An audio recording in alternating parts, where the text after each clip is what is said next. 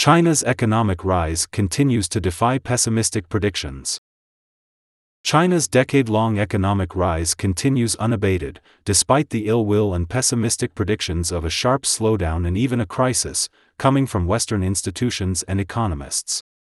And, more importantly, despite the economic sanctions and political pressure applied by the United States in recent years, the Chinese economy remains remarkably resilient. It has slowed down, but is still expanding at an appreciable pace of about 5% per year.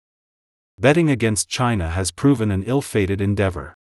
Take for instance data on recent economic performance and the short term predictions by the IMF.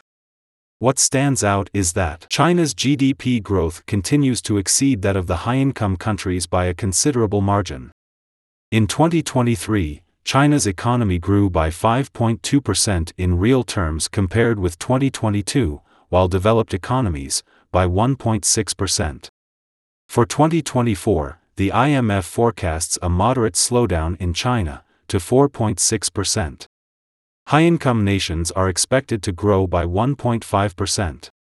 China's GDP growth was higher than that of other emerging market and developing countries in 2023, and, thus, China's share of the world economy rose again, to the dismay of those who projected or wished for a reversal of this trend.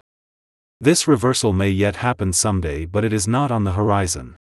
Short term projections published by the IMF, for instance, still show China rising relative to the rest of the world. Historically, relative economic size has always been a key factor behind national power.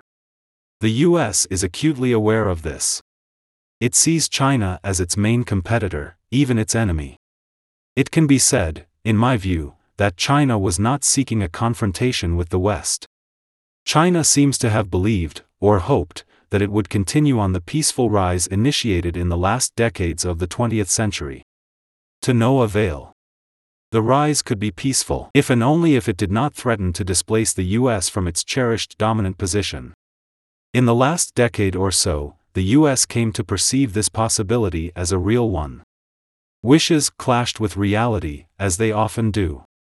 Whether Americans accept it or not, the US is no longer the unchallenged nation and the largest economy.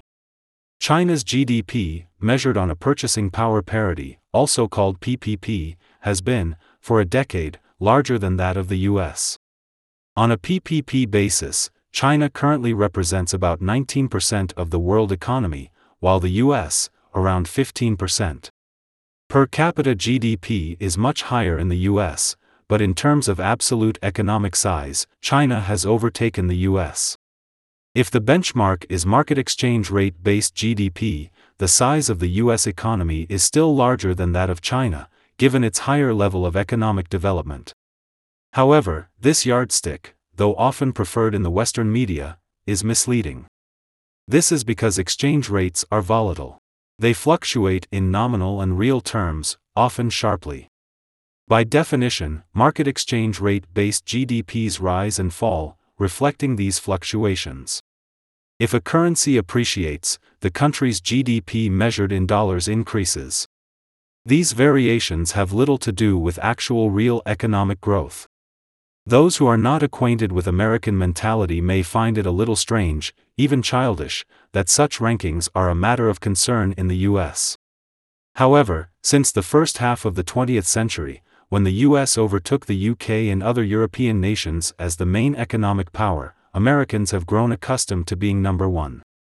As time went by, this status became for them a natural feature of the world. I happened to live in the US when China became the number one economy on a PPP basis. Americans were in a state of shock. The sudden realization that they had lost the pole position led to unconstructive reactions. For instance, an attempt was routinely made to sweep PPP comparisons under the rug.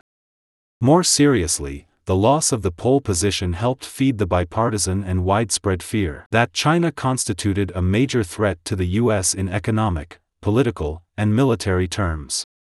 The prevailing attitude to China's economic rise is understandable, but irrational to some extent. Facts are facts. We may struggle against unpleasant ones, and wish away inconvenient realities, but in the end, this is useless, and normally counterproductive. Reality will prevail over subjective preferences. A state of denial is harmful in more than one way. It impedes those who are delusional to react objectively and constructively to realities they dislike.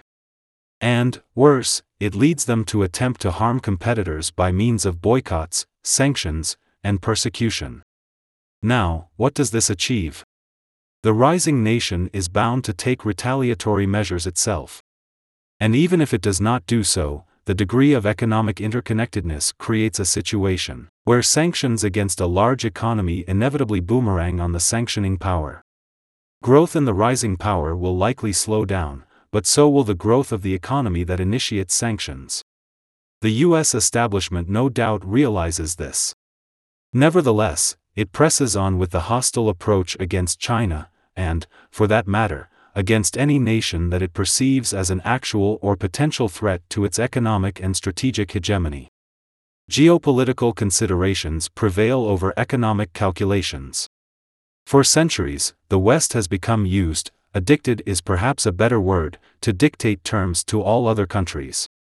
Most of the world was drawn into its sphere of dominance, becoming colonies or semi colonies. The West ruled the rest. In China, Europeans and Americans imposed the century of humiliation. That lasted from the mid 19th century to the mid 20th century. This epoch in world history is now gone. A multipolar world is emerging whether the West likes it or not. Ideally, Americans and Europeans would come to terms with this new world and revise their behavior, becoming more respectful of other nations, and less prone to interfere with the way they run their affairs.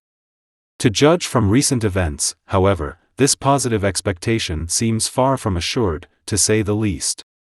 On the whole, an attitude of militant resistance to international trends seems to prevail in the West. It's a harbinger of difficult times for all.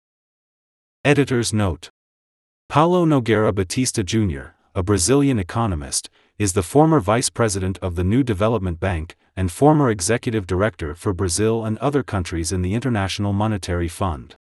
The article reflects the author's opinions, and not necessarily the views of CGTN.